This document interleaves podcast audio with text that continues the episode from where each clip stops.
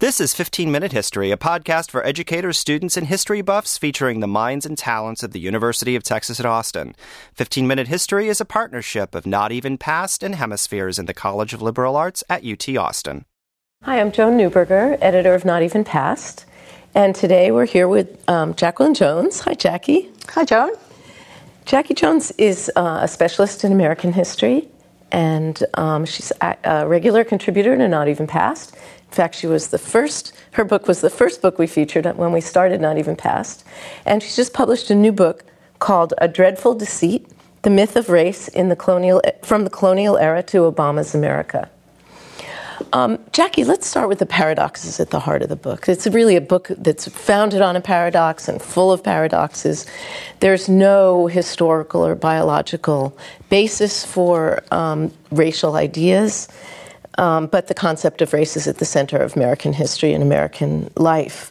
Uh, and the use of race has become a tool for creating and promoting and maintaining um, power hierarchies. And yet, um, the first paradox is that before the American Revolution, you argued that slavery um, existed without any sort of basis in race or ideas about race justifying it. Right. The slaveholders I looked at in seventeenth century Maryland and also eighteenth century South Carolina were looking for the most efficient workforces they could find, and those happened to be Africans and people of African descent, because in this Atlantic world of colliding empires, Africans were the most vulnerable. Mm-hmm. They did not have a nation state to rescue or redeem them. They did not command the high seas. And it was for this reason that Africans and their descendants were enslaved. The slaveholders I looked at did not talk about race. They did not use that as a reason for enslaving a group of people. Mm-hmm. Um, and then, uh, so then what happened once the American, once the Constitution's written? Why does that promote the uh, need for racial ideas or ideas about race? I think actually going back a little earlier during the American Revolution, we find Thomas Jefferson, the author of the Declaration of Independence, writing a book called Notes on the State of Virginia, seventeen eighty-one. And it's in that book that he begins to speculate about natural or racial differences between blacks and whites. Mm-hmm. And I think he had to do that because he had to justify the fact that a whole group of men, men of African descent, were left out of the body politic. So there's a paradox that the de- uh, author of the Declaration of Independence is one of the first people to engage in what we today would call scientific racism. And he had to speculate about natural differences between the races in order to justify the exclusion of black men from uh, rights. Uh, talk about paradoxes and contradictions. We just two months ago featured Denise Spellberg's book that shows Thomas Jefferson using ideas about natural law to justify the inclusion of people of all religions, and now using racial ideas to exclude some people from the body politic. Well, and we have to remember that Jefferson himself was a slaveholder. Right. And when he describes the differences between blacks and whites, he says, for instance, that black people can work in very hot temperatures, very cold temperatures. Black people can work without much in the way of sleep. Black people don't grieve over lost loved ones. These are all generalizations uh, based on his self-interest as a slaveholder. Mm-hmm. So we do see that this myth of race is very much a product of its time and place. Mm-hmm. So let's move forward a little in time then. After the Constitution codified slave, slavery, many um, northern communities passed laws abolishing slavery. But at the same time, they passed other legislation to exclude blacks from um, freely participating in the economy and also to limit their political, uh, their legal rights. And how, how did that play out? In, in you look at Providence, Rhode Island. How yes, did that play out? Yes, I look at uh, a woman, a savvy black businesswoman named Eleanor Eldridge, to reveal some of the contradictions during this period. This was a period in northern history where black people were considered naturally poor and dependent, that many of them had been released from slavery with very wi- little in the way of resources, and so they were very poor. But at the same time in Providence, there was an idea that black people were predatory. They would not rest until they had taken the jobs of white people. And this, I think, shows how contradictory ugly this mythology of race can be in any one particular time and place. The idea that blacks are simultaneously very lazy, very dependent, and at the same time that they are very ambitious, very aggressive, very assertive, and wanting their rights and wanting good jobs and so forth. And um, Eldridge's life really exemplifies that. She was a ambitious woman. She was, and she was a whitewasher, a painter, uh, she uh, was a laundress. Most of all, though, she was a real estate investor, and she accumulated money, invested in real estate, overextended herself, uh, and found herself at the mercy of not only creditors, but sheriffs and other local officials who really wanted to deprive her of her property. Mm-hmm. She belied this stereotype of the dependent Um, African-American, and she relied at the same time on her patrons, on employers. Otherwise, she would have been totally at the mercy of whites who wanted her property. Mm-hmm. So they, they could use her dependence on them to show her, to, to argue for her weakness and justify um and explain away her ambition. Well, she certainly needed patrons. Right. And at the same time, they could say that she was exceptional. Mm-hmm. And so they could hold in their minds the stereotype. At the same time, they could acknowledge that she was very different. Mm-hmm. Well, one of the areas uh, later in American history, really throughout American history, where this contradiction plays out is in the, um, uh, in, in the area of education. So this myth develops that blacks, um, because of inherent natural weaknesses or flaws, um, can't really learn. And yet at the same time, people, communities felt the need to pass legislation to exclude them from education. Yes. Um, and how does that play out? That, you, you discuss a, an example of, in Mississippi in the early twentieth century. Yes, I mean, I think this is an interesting paradox. Uh, on the one hand, whites claim black people cannot learn. On the other hand, they feel they need to pass legislation to prevent black people f- from learning and going to school. Um, actually, it was one northerner who said, um, black people will never be able to rise because of their natural Um, limits, uh, we should not permit them to rise here, suggesting that it was going to take some legislation to keep them from school, going to school. And it Such is a, a point. It is a point that I make um, throughout the book, that a lot of discriminatory legislation actually reveals that white people no, black people are just like them. It's kind of counterintuitive, but the legislation is to keep black people from doing what white people know all people want to do, to get an education for their kids, to live in safe and secure lives, to get good jobs. So we think of this legislation as highlighting the differences between the races, but in fact it reveals the similarities between blacks and whites, and that's why whites were so eager to protect their own privilege and to enact legislation to prevent blacks from sharing in those privileges. Mm-hmm. And um, tell us about So tell us about William Holt's Claw and his efforts to open a school in Mississippi. What happens to him? He was born in the late nineteenth century in Alabama, very poor parents. He went to Tuskegee Institute, which was run by Booker T. Washington, and then Holt's Claw himself went to found his own small Tuskegee called the Utica Institute in Mississippi. He founded that school in nineteen oh three. And he lived during a period when white politicians were really demonizing black people, and especially black men, arguing um, that they were, black men were naturally aggressive and vicious. And uh, James K. Vardaman, the governor at the time, argued that black people should have no schooling whatsoever. They should not learn to read and write. They should not get any industrial training, because they should stay as field workers for their whole lives. And Holt's Claw, by opening this small industrial institute, really um, fought against that imperative. And it's a fascinating story of the way he had to negotiate these extremely vicious politics during this time. Mm-hmm. So um, one of the things that your book does really well, I think, is show how these ideas mutated whenever, in, in whatever context they found, people found themselves in. Um, and by the time we get to the late twentieth century, uh, leftist ideas enter into black politics to help challenge some of these contradictions.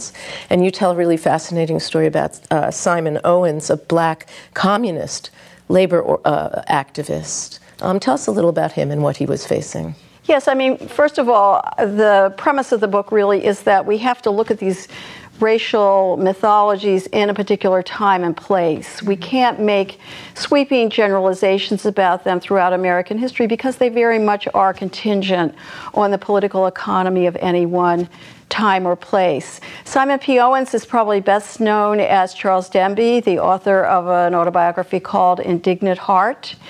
And his life, too, is full of contradictions. On the one hand, he was very prescient about the role of technology in industrial workplaces, in um, exploiting black and white men together.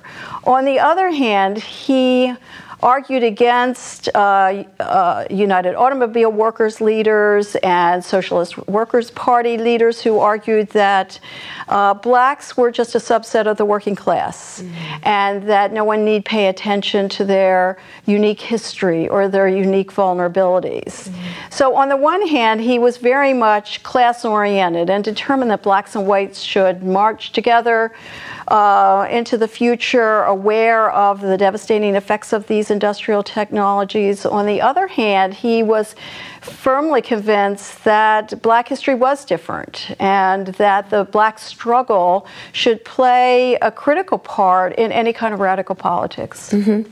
And he was facing uh, white uh, labor force in the auto industry where whites were working very hard to keep blacks from joining together in the kind of class um, solidarity that his Marxist ideology led him to think about. Yes, he was frustrated because uh, often the leaders of the U A W would come out with some very egalitarian pronouncements, but the social division of labor in auto factories remained uh, very much to the detriment of black workers. They were the last hired, they uh, worked in the most dangerous and arduous jobs, and many shop floor stewards did not challenge that social division of labor. They kept blacks in these low-paying, menial positions, and um, that infuriated Owens, and he found himself very much at odds with U A W uh, stewards, leaders throughout his career. Mm-hmm. I, I think one of the most powerful things about the book is the way you show how these ideas about race continually, um, uh, continually morph in order to uh, protect white privilege and white um, affluence um, and power.